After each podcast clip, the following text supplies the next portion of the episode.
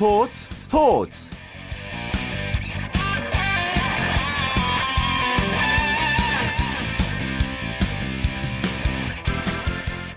안녕하십니까. 일요일 스포츠 스포츠의 아나운서 최시중입니다. 2013년의 마지막 일요일인데요. 잠실 실내체육관에서는 홍명보 장학재단이 주최하는 자선 경기가 열렸습니다.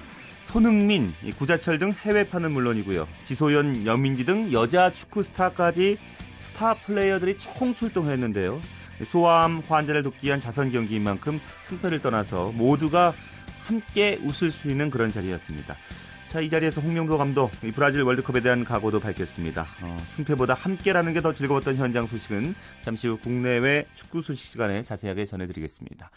일요일에 함께하는 스포츠 스포츠는 먼저 프로농구 소식부터 정리해 볼까요? 월간 루키의 조현일 기자 함께하겠습니다. 조 기자 안녕하십니까? 네 안녕하십니까? 자 LG와 모비스가 나란히 공동 선두에 복귀했군요. 네 LG와 모비스 모두 아, 시즌 20승째를 거두면서 SK와 더불어서 공동 1위에 올랐습니다.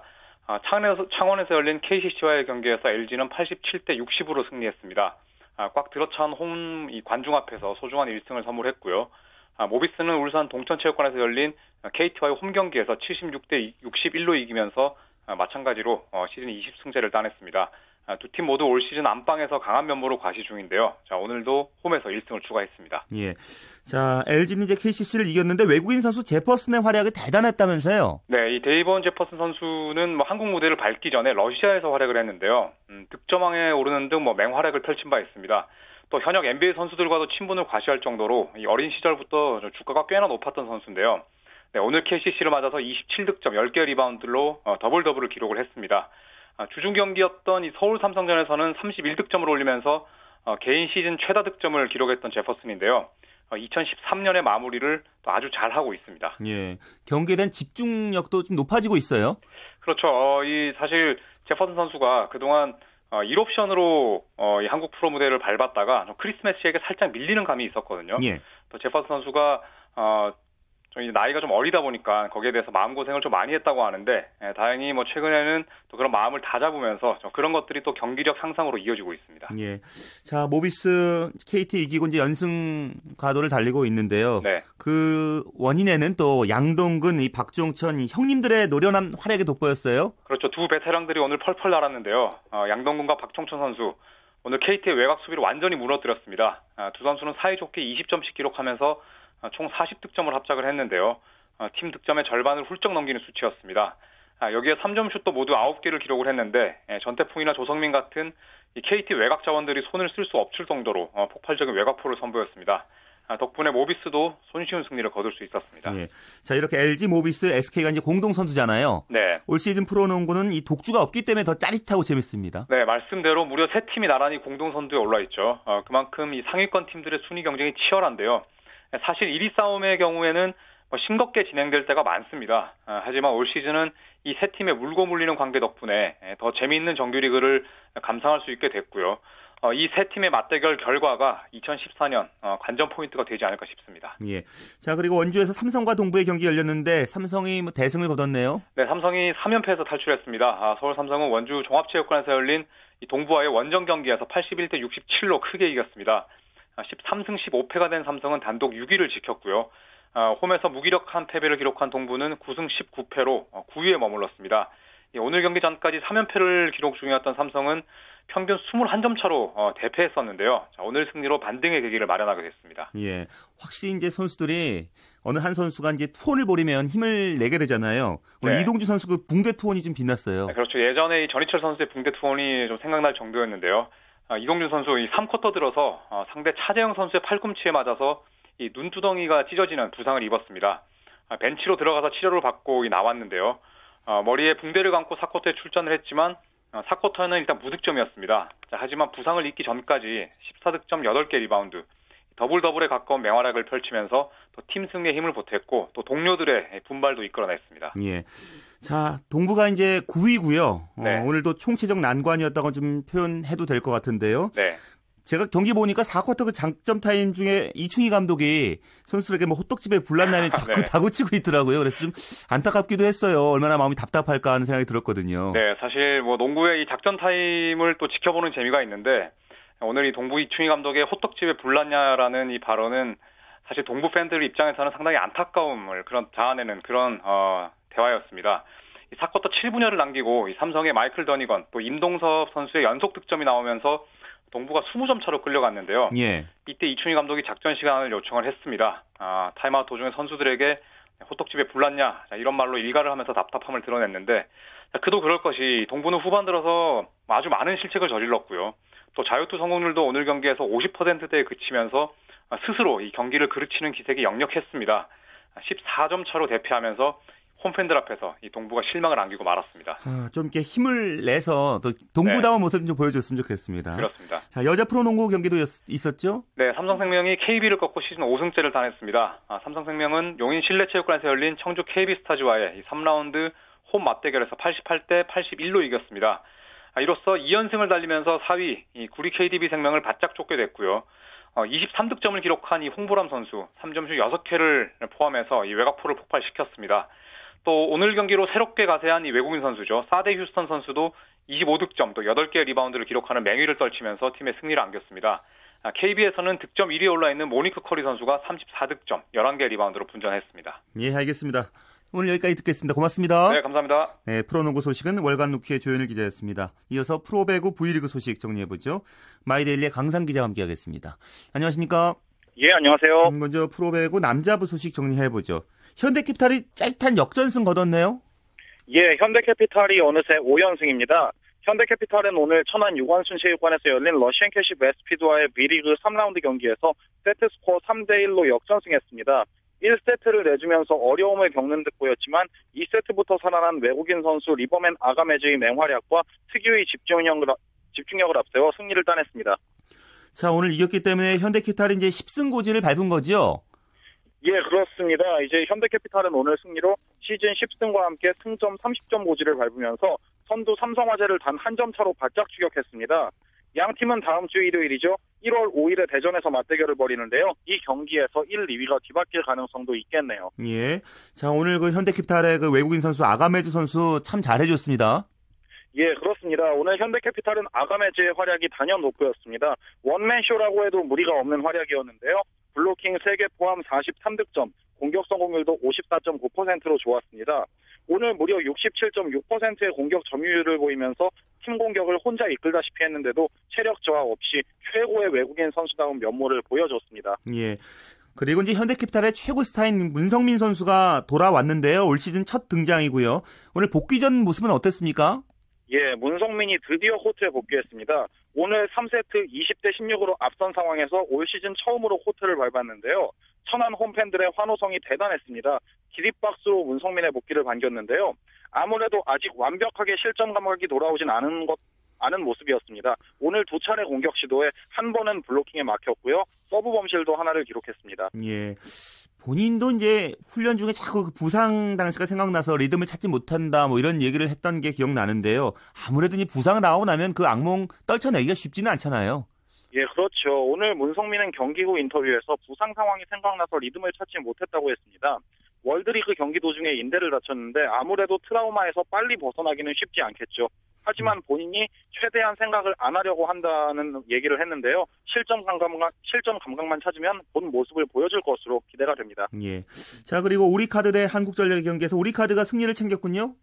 예, 우리 카드는 오늘 아산 이순신 체육관에서 열린 홈 경기에서 한국전력을 3대 0으로 완파하고 2연패에서 탈출했습니다.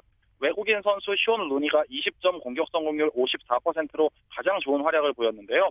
매 세트 3점 차 이내의 접전 속에서도 승리를 지켜냈습니다. 예. 하지만 오늘 그 승장인 강망수 감독이 이기고도 불만스러운 경기라고 했는데요. 어, 왜 이런 얘기를 했을까요? 예, 오늘 강만수 감독은 2라운드까지의 모습이 전혀 안 나왔다는 점을 아쉬움으로 꼽았습니다. 경기 중에도 선수들에게 집중력 강화를 계속해서 요구하는 모습이었는데요. 우리 카드가 1, 2라운드 합산 성적이 9승 3패로 상당히 좋았는데 3라운드에서 다소 주춤하는 부분에 대해 선수들에게 경각심을 불어넣은 것으로 볼 수가 있겠네요. 예. 오늘 우리 카드는 어떤 선수의 활약에 돋보였습니까? 예, 오늘 우리 카드는 말씀드린 대로 시온 루니가 20점 공격 성공률 54%로 가장 좋은 활약을 보였고요. 예. 최홍석 선수도 3세트 막판 참 어려운 2단 연결을 받아 후위 공격을 성공시키면서 좋은 모습을 보여줬는데요. 11점에 공격 성공률 50%를 채우고 경기를 끝냈습니다. 예. 오늘 여자부 경기도 열렸죠? 예, 평택에서 열린 여자부 경기에서는 GS 칼텍스가 현대건설을 세트 스코어 3대 0으로 완파했습니다. 오늘 승리로 승점 23점이 된 GS 칼텍스는 KGC 인삼공사에 승수에서 앞서 하루 만에 2위로 복귀했습니다. 예. GS 칼텍스는 베티 선수의 활약이 돋보였군요. 예, 그렇습니다. 오늘 GS 칼텍스는 34점 공격 성공률 50%로 맹활약한 베티 데라크루즈의 활약 덕분에 승리할 수 있었습니다. 그런데 현대건설이 1, 3세트에서 와르르 무너진 부분에는 서브 리시브 불안이 무척 컸거든요. 예. 오늘 리시브 정확도가 45%였고요. 그러다 보니 공격 성공률도 36%로 낮았습니다. 아무래도 리베로 김연견이 빠져 있다 보니 김주하, 정미선의 리시브 부담이 굉장히 커졌는데요. 이런 부분을 하루빨리 떨쳐내야 또 강팀으로 도약할 수가 있을 것 같네요. 예, 알겠습니다. 말씀 고맙습니다. 예, 감사합니다. 마이데일리의 강상 기자와 함께했습니다.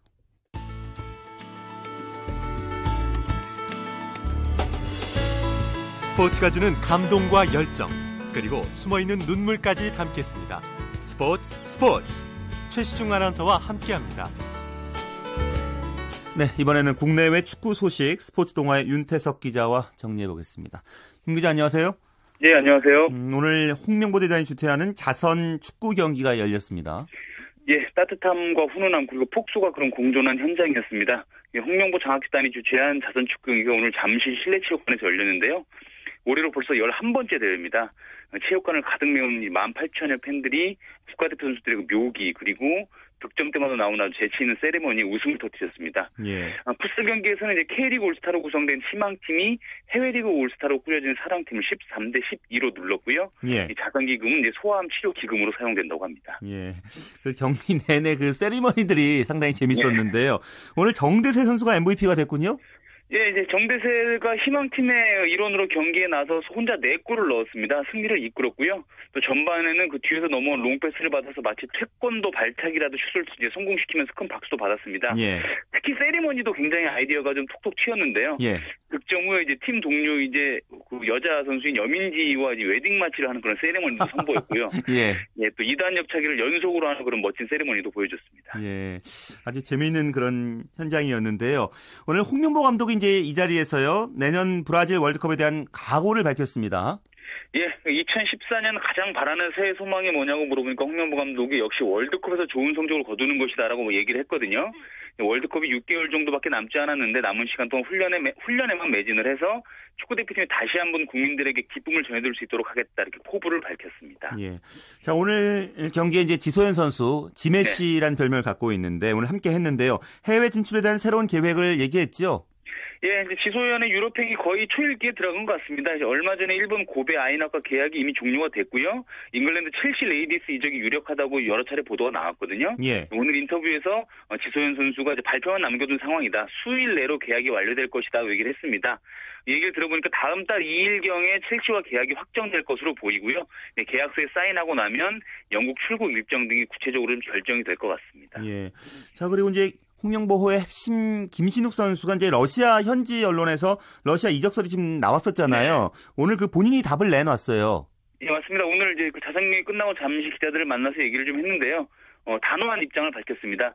이미 몇 년 전부터 러시아 구단으로부터 뭐 제의를 받고 있었던 것은 사실이지만 어, 내년 브라질 월드컵을 앞두고 지금 팀을 쉽게 옮기지 않을 것이라고 단호하게 얘기를 했습니다. 네, 김신욱은 어, 울산 현대 소속으로 지금 훈련에 열심히 집중하겠다 이렇게 덧붙였습니다. 예. 자, 우리 해외에서 활동하는 우리 선수 소식 살펴볼까요?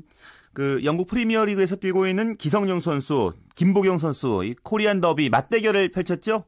예, 카디프 시티와 썬더랜드의 경기가 있었는데요. 이제 썬더랜드의 기성용, 이제 카디프 시티 김보경이 나란히 선발 출전하면서 코리안 더비가 성사가 됐습니다.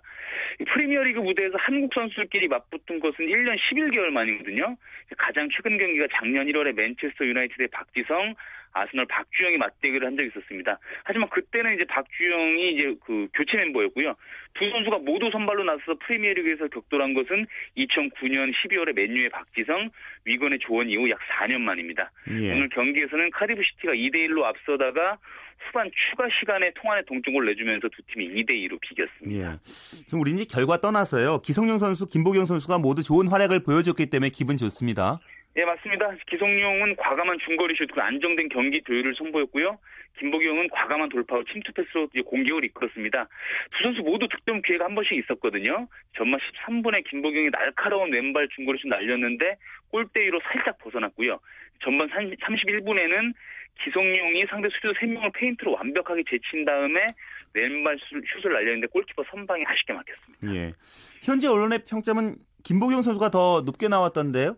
예, 영국 스카이 스포츠가 김보경에게 평점 7점을 부여하면서 썬더랜드가 김보경을 통제하느라 진땀을 뺐다란 코멘트를 달았거든요. 이제 김보경의 플레이 상당히 높은 평가를 내렸고요. 기성용 선수도 마찬가지로 평점 6점을 받으면서 좋은 평가를 받았습니다. 예.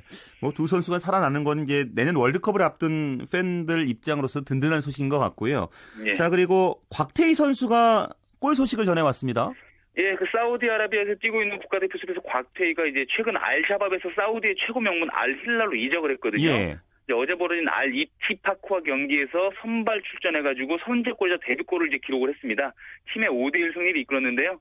프리킥 상황에서 정확한 헤딩슛으로 선제골을 터뜨렸습니다. 곽태휘는 뭐 국내에서나 대표팀에서도 그 세트피스, 세트피스 상황에서 골을 종종 넣어서 골 넣는 수비수로 잘 알려져 있거든요. 예. 사우디아라비아에서도 그 진가를 톡톡히 좀 보여주고 있습니다. 예. 혹시 그 지동원 선수 관련된 뭐 새로운 소식은 없습니까? 예, 지동원 선수 같은 경우는 지금 그 얼마 전까지만 해도 도르트문트 이적이 뭐 확실시 된다 이런 보도가 나왔었는데 예. 최근에 썬더랜드 감독이 어, 지동원은 도르트문트 이적에 대해 들은 바가 없다 그리고 어, 내년 초에 있을 경기에 지동훈을 출전시키겠다 이렇게 얘기를 했거든요. 예. 그 도르트문트 도르트문트 같은 경우는 아무래도 좀 수면 밑으로 가라앉는 것 같고요. 조금 더 시간을 갖고 좀 이적 팀을 좀 지- 지켜봐야 될 것 같습니다. 예, 알겠습니다. 말씀 고맙습니다. 예, 고맙습니다. 네, 지금까지 국내외 축구 소식 스포츠 동아의 윤태석 기자와 함께했습니다.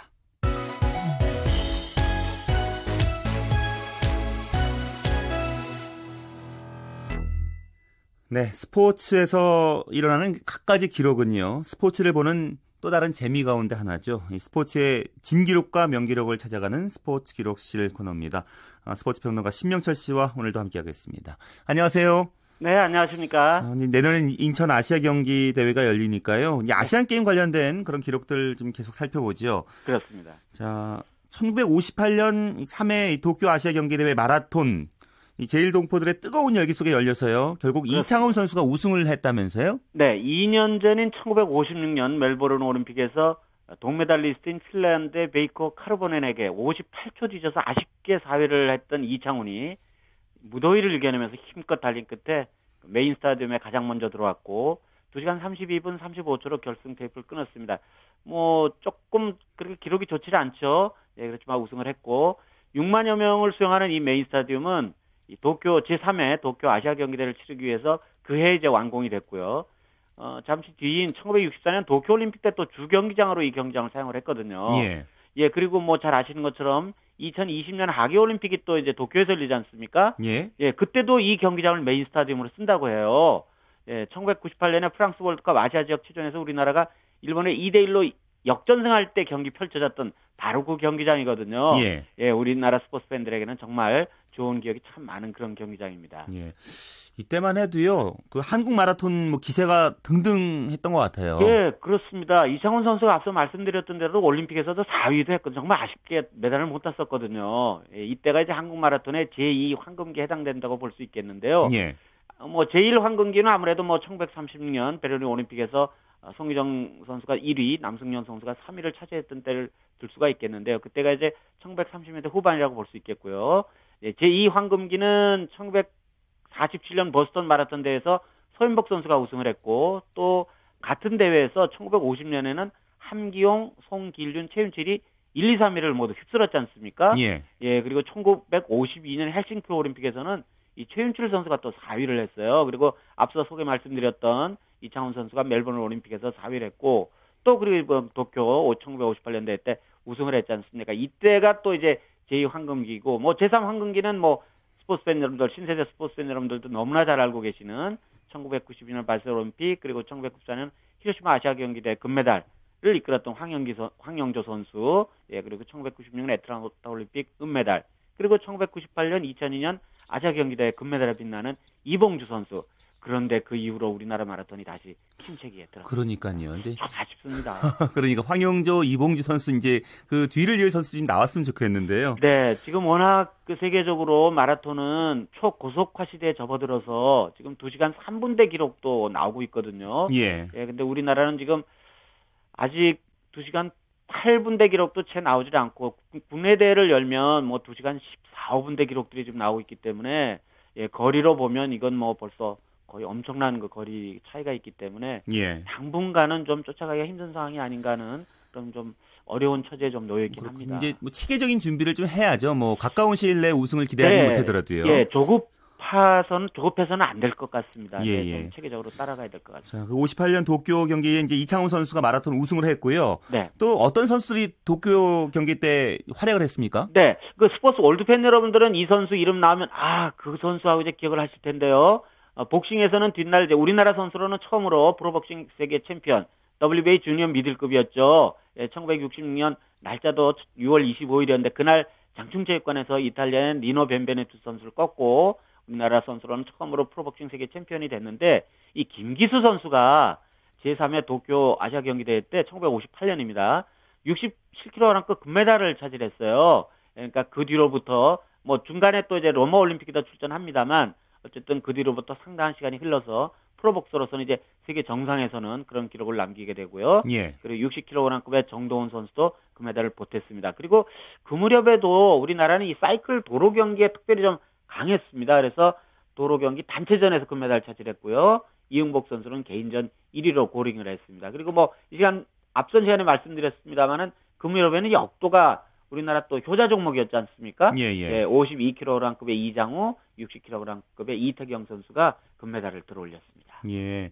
인기 종목이었던 그 축구는 성적 어땠습니까? 네, 우리나라가 조별리그 D조에 들어 있었는데요. 싱가포르를 2대1, 이란을 5대 0으로 눌렀습니다. 그러니까 요즘에 이란과 경기를 이렇게 머리에 떠올리시면 어, 우리나라가 이란을 이렇게 크게 이길 수, 이긴 적도 있구나 이렇게 생각하실 텐데 우리나라와 이란의 첫 번째 A 매치였습니다. 이 경기가. 예. 예, 그리고 또 이란을 4대 0, 싱가포르를 2대 1로 꺾은 이스라엘과 함께 8강에 올랐는데요. 예, 그 무렵에는 이스라엘이 AFC 아시아 축구연맹에서 활동하고 있었거든요. 지금 이제 유럽 축구연맹으로 넘어가 있죠. 예. 그런데 그 1958년 도쿄 아시아 경기대 축구 종목에서 정말 특별한 그 이변이 하나 일어났는데요. 주최국 일본이 조별리그 C조에서 필리핀의 0대 1, 홍콩의 0대 1로 져서 탈락했어요. 예. 요즘에 아시아 축구 판도로 이렇게 생각해 보면 도저히 상상이 안 되는 그렇죠. 경기. 그러니까 필리핀이 도저히 축구를 한다는 것이 상상이 안 되죠. 홍콩에서 0대 1로 졌거든요. 예, 예, 물론 이제 예. 그 당시에 이제 홍콩에 프로리가 있긴 했습니다만 그래도 이건 좀 상상이 안 되는 일인데 어쨌든 큰 이변이 일어났고요. 자, 우리나라는 이제 8강전에서 월남, 이제 통일전의 남베트남이죠. 그리고 준결승에서 인도, 또 그 무렵에는 인도도 축구를 제법 잘했습니다. 예. 그래서 각각 4, 3대 1로 제치고 결승에 올랐는데요. 중화민국, 그러니까 오늘날의 대만이죠. 이 대만한테 연장 접전 끝에 2대 3으로 져서 1954년 말리나 제2회 대회에서 또 다시 은메달에 만족을 해야 했어요. 예. 그러니까 대만한테 또 진다는 것도 요즘에 아시아 축구 판도로 봐서는 우리나라 대만한테죠. 좀 이상하지 않습니까? 예. 그런데 1960년대 중반까지만 해도 어, 대만은 우리나라하고 6승 1무 6패로 상대 전쟁이 팽팽했습니다.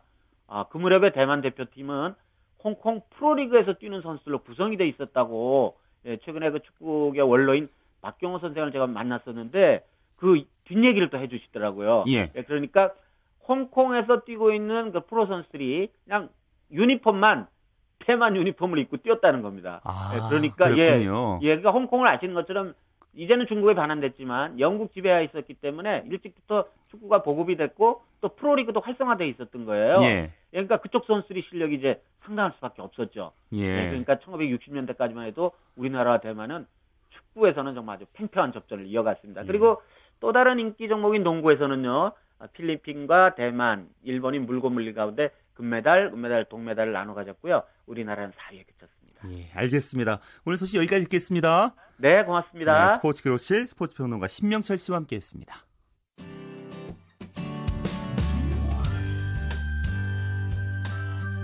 스포츠를 듣는 즐거움. 스포츠, 스포츠.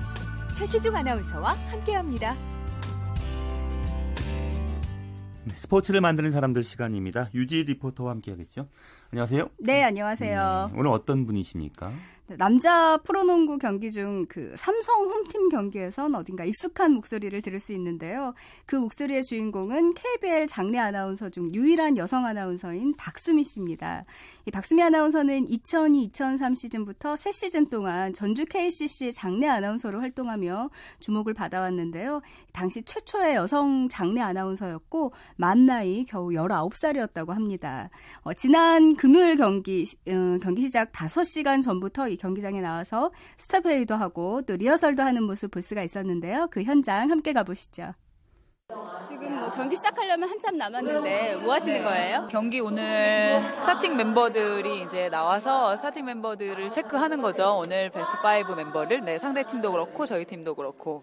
네, 리허설 때 맞춰봐야 현장에서 실수가 없이 잘 할 수 있으니까 리허설을 꼭 해보는 건안 해보는 거랑 확실히 차이가 좀 있는 것 같기는 해요. 하나, 둘. 서울 삼성 썬더스. 테스팅 하나, 둘, 셋. 베스트 5 한번 해볼게요.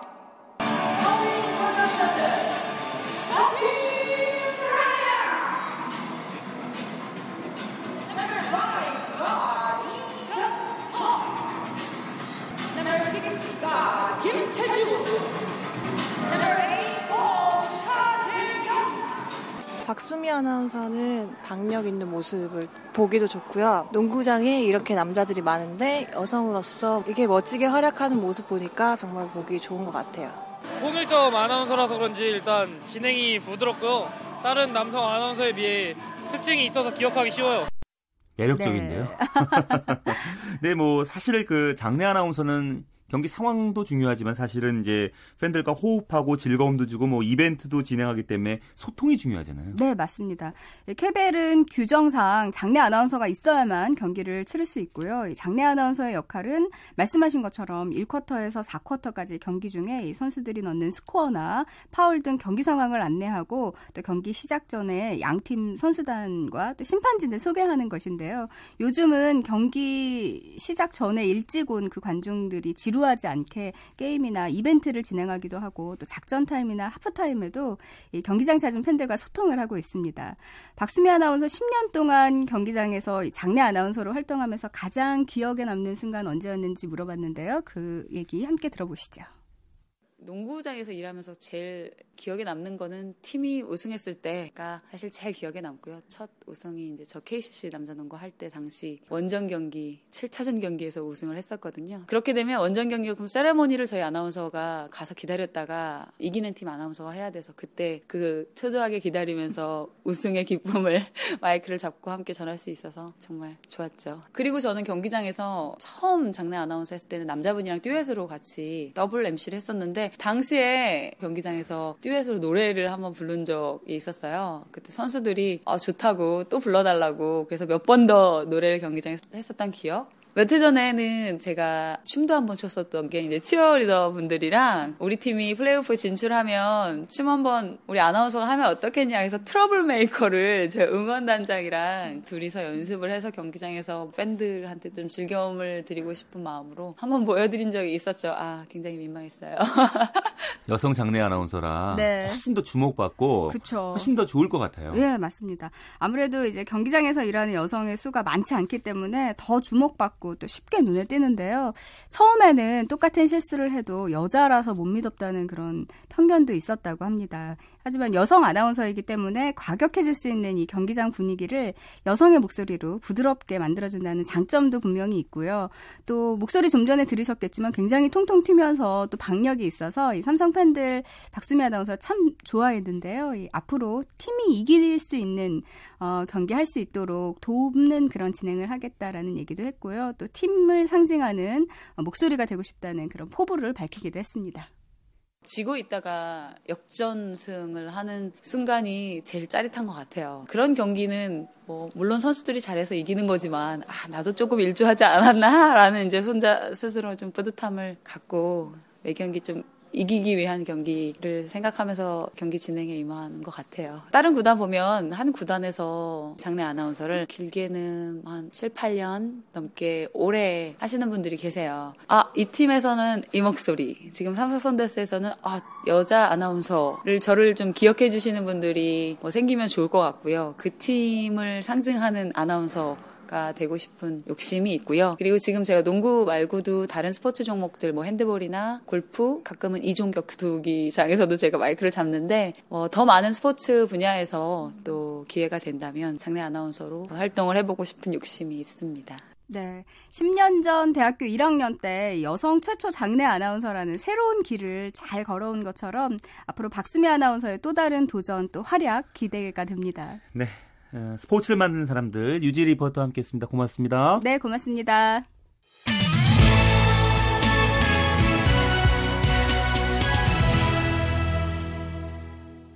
네, 한 주간의 이슈가 됐던 스포츠계 소식을 취재 기자 통해서 정리해보는 시간입니다. 주간 취재 수첩 경향신문의 김세훈 기자 함께하겠습니다. 김 기자 잘 지내셨습니까? 네, 안녕하세요. 네, 올해 마지막 취재 수첩인데요. 네. 그 논란으로 본 스포츠 5대 이슈를 오늘 준비하셨다고 들었습니다. 첫 번째로 네. 꼽으신 건 어떤 겁니까? 네, 일단은 이게 논란으로 본 스포츠 5대 이슈다라고 하니까 좀 들으시는 분들은 아, 내 의견은 이거랑은 좀 다른데 뭐 이런 생각도 좀 가질 수 있으실 것 같아요. 말 그대로 논란이 있었던 거 위주니까 뭐 찬반이 충분히 갈릴 수 있는 그런 거라는 걸 감안해 주셨으면 좋겠고요. 예. 첫 번째는 기성용 선수의 SNS 파문을 저는 꼽았습니다. 아시다시피 기성용 선수가 공개 SNS를 통해서 리더는 묵직해야 된다 이런 얘기를 했고요. 거기에 대해서 최강희 감독을 겨냥한 거 아니냐 이런 얘기가 있다 보니까 교회에서 들은 설교였다 이렇게 얘기를 했는데 비공개 SNS를 통해서 기성용 선수가 최강희 감독에 대해서 비판 좀 비난에 가까운 좀 과도한 그런 표현을 한 게 뒤늦게 보도를 통해서 드러났죠. 예. 그러면서 기성용 선수가 많이 비난을 받았는데요. 이 논란은 제가 보기에는 이런 겁니다. 그럼 뭐 그 이후에 이제 기성용 선수가 징계를 받니 많이 해서 결국 징계를 엄중 경고를 받고 징계를 안 받는 쪽으로 구체적인 징계를 안 받는 쪽으로 결정이 됐는데 예. 이거는 제가 보기에는 세대 차인 것 같아요.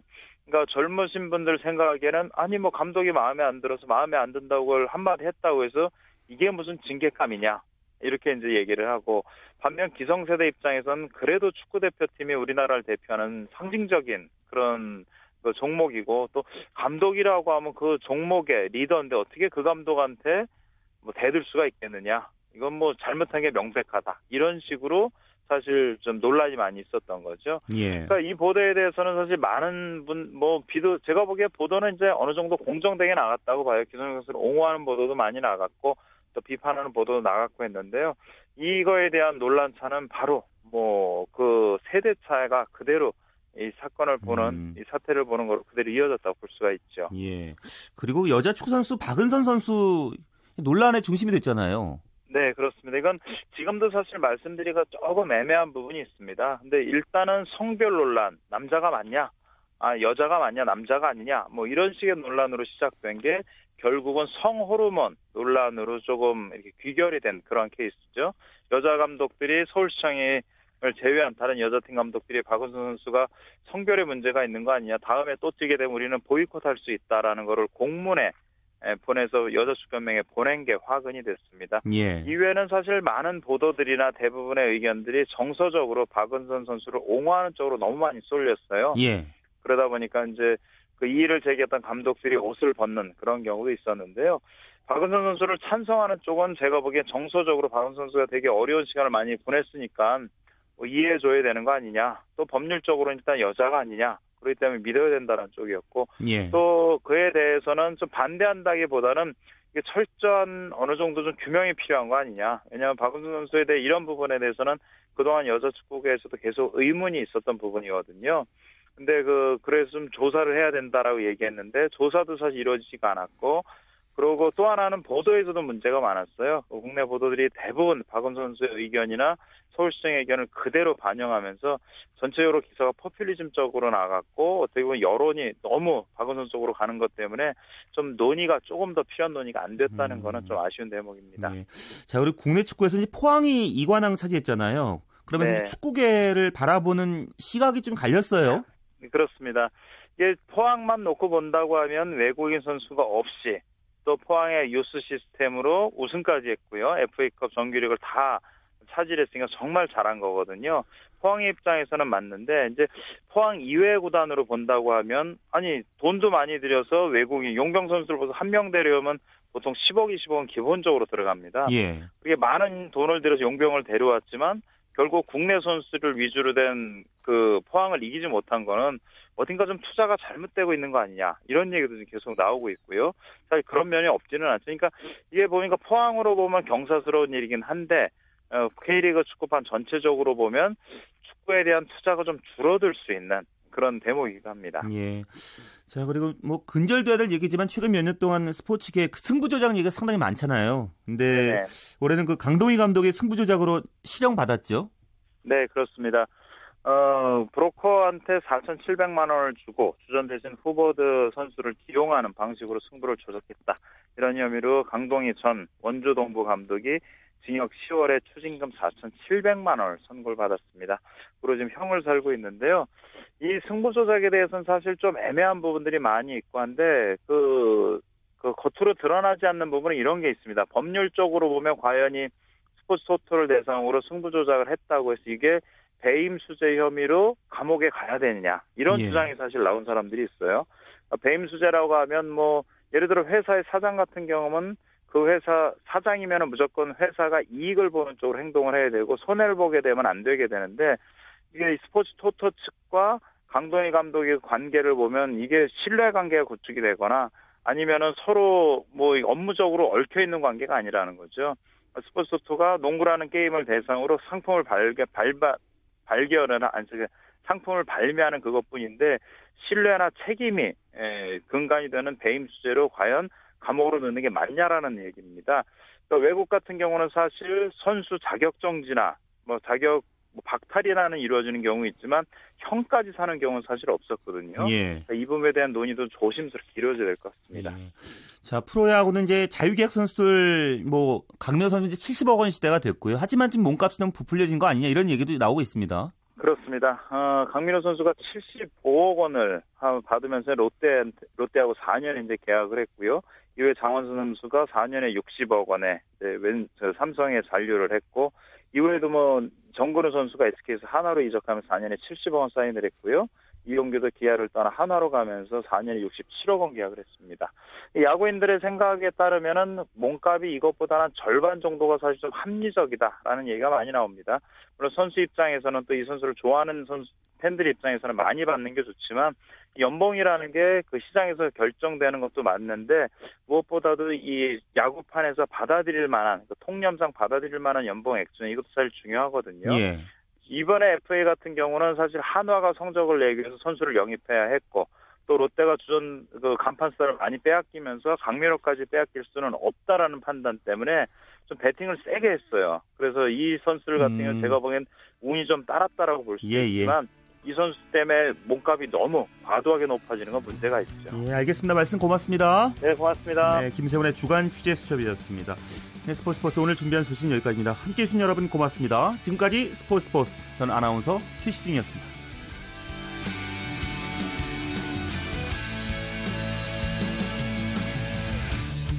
Sun goes down in front of me, reminds me